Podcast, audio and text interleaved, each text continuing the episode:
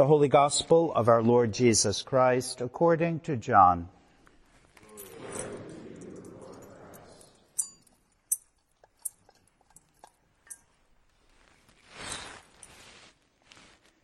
Jesus decided to go to Galilee. He found Philip and said to him, Follow me. Now Philip was from Bethsaida, the city of Andrew and Peter. Philip found Nathanael and said to him, We have found him about whom Moses in the law and also the prophets wrote, Jesus, son of Joseph from Nazareth. Nathanael said to him, can anything good come out of Nazareth? Philip said to him, Come and see.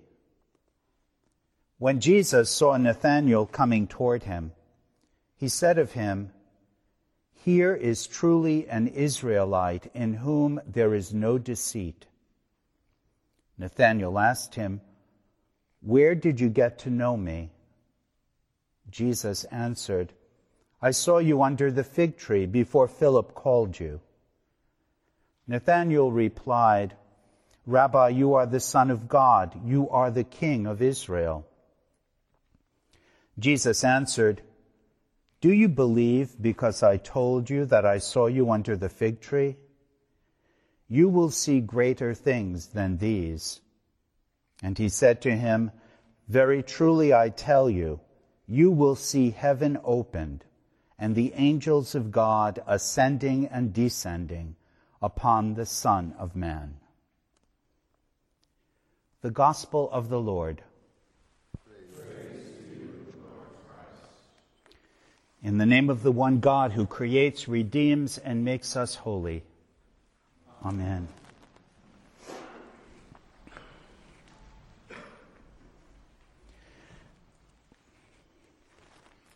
To be called by God means that God knows one's name.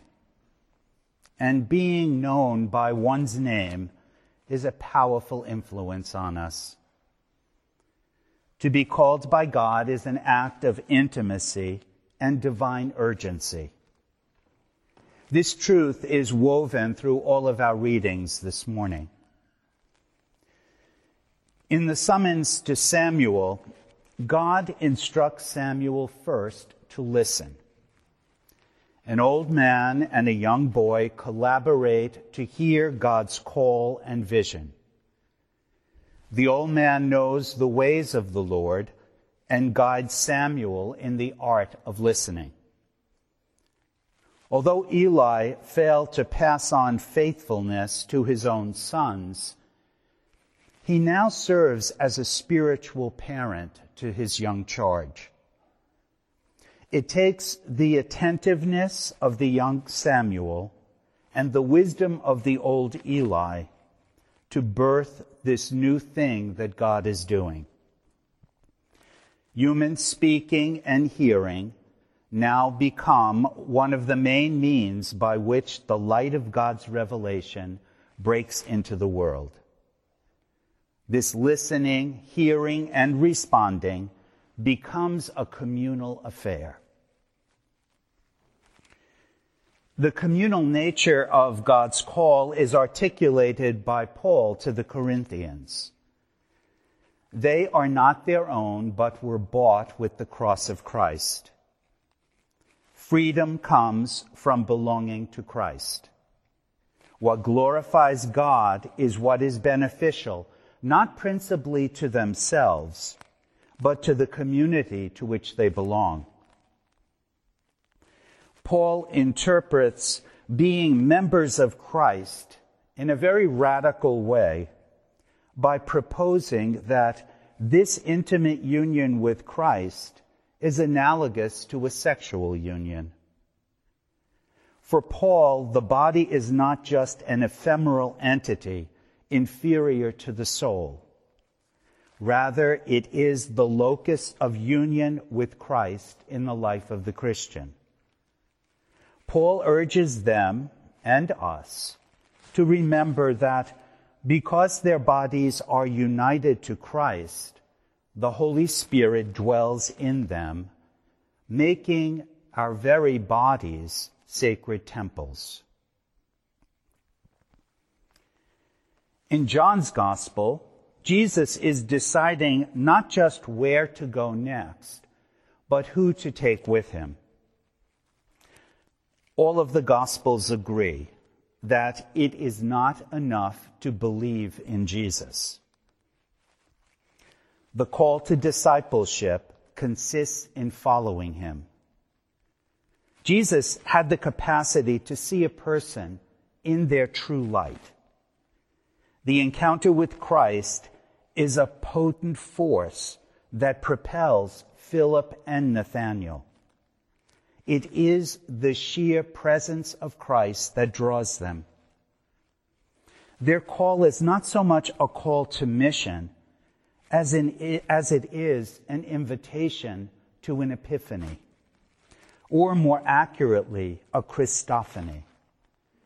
Jesus, the Son of Man, is the ultimate ladder stretching between earth and heaven.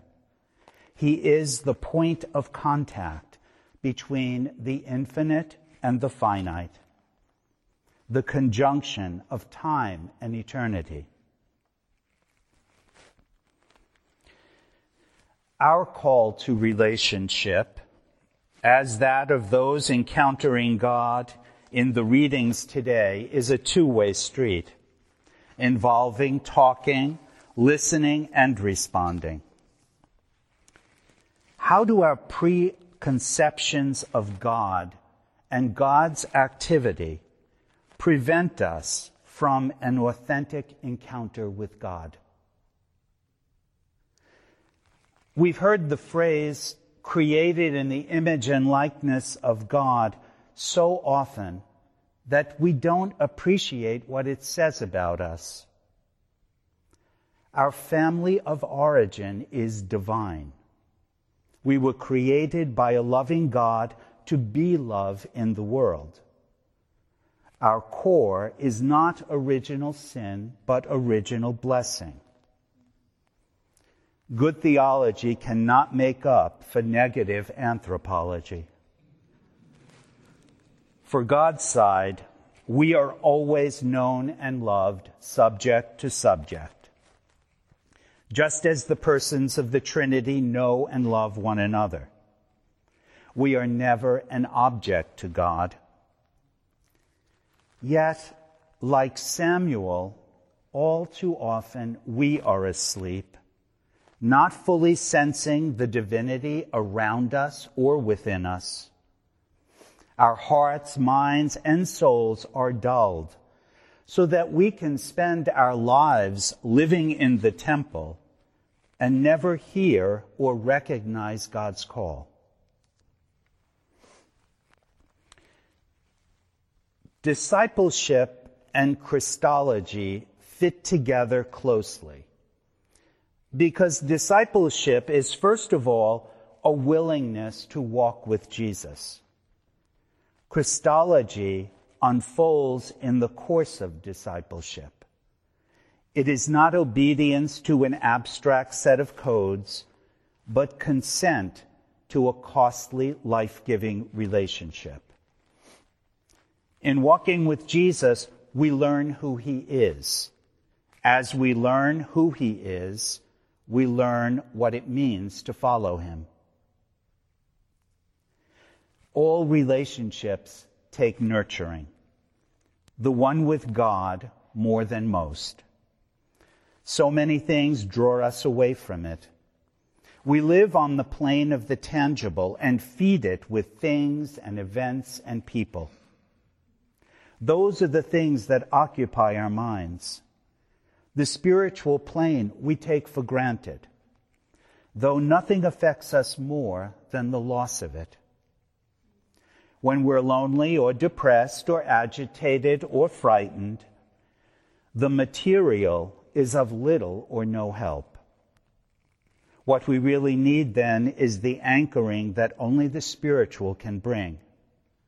We need the awareness that though life is not in our hands, it is surely in the hands of a God who loves us. It is this anchoring in the spiritual that lifts us above the pressures of the present, to the renewed consciousness of the eternal stability of God. The hallmark of a Benedictine community responding to God's call lies in its prayer life. It is the essential foundation of our life. Prayer is a cultivated state. It takes time. It takes attention. Most of all, it takes consistency. Consistency is what raises simple regularity to the level of relationship. It is the awareness of God that draws us, whether or not we feel any immediate personal satisfaction. Every spiritual tradition forms a person in some kind of regular practice designed to focus the heart and mind. Our regular prayer here reminds us that life is punctuated with God, encircled by God. To interrupt the day with prayer draws us beyond the present to the timelessness of eternity. Prayer and regular spiritual practices remind us of what we are doing, why we are doing it, and where our lives are going. It sustains us on the way. It's the effort to put ourselves in the presence of God over and over again in the course of the day that prepares us for the abiding presence that is our home. Prayer is not a spiritual vending machine. It is also not meant as an escape from life. Real prayer plunges us into life. Real prayer gives us new eyes, shapes in us a new heart. It demands of us. It's so easy to escape into the small self and call it holiness. Those who are truly investing themselves in God invest themselves in others. We are put here to love, not for the sake of the other alone, but for our own sake as well. When our prayer is a journey into the heart of God, then we come to understand ourselves. Our fears, our darkness, our struggles, our resistance, our choices. All too often, for social approval or fear of risk or self-doubt, we have learned to resist the call of God to our true development. Prayer does not simply reveal us to God and God to us. It reveals us to ourselves at the same time. The round of daily prayer can become the way we are brought to encounter ourselves. It is this self-knowledge of ours that equips us to love each other as a person rather than an idea. In loving, we turn ourselves over to be shaped and reshaped in life. The people who love us do for us what we cannot do for ourselves. They release the best in us. They carry us through the rough times. They stretch us beyond the confines of our own experiences to wider and truer visions. They show us the face of God. Our relationship in the spiritual life and the call to it is meant to be an adventure between God and the soul. Without prayer, without attention to the incompleteness in us, a relationship with God is impossible. God cannot enter, and we will never be at home in ourselves until we come to who we truly are in God. In the name of the Father, and of the Son, and of the Holy Spirit.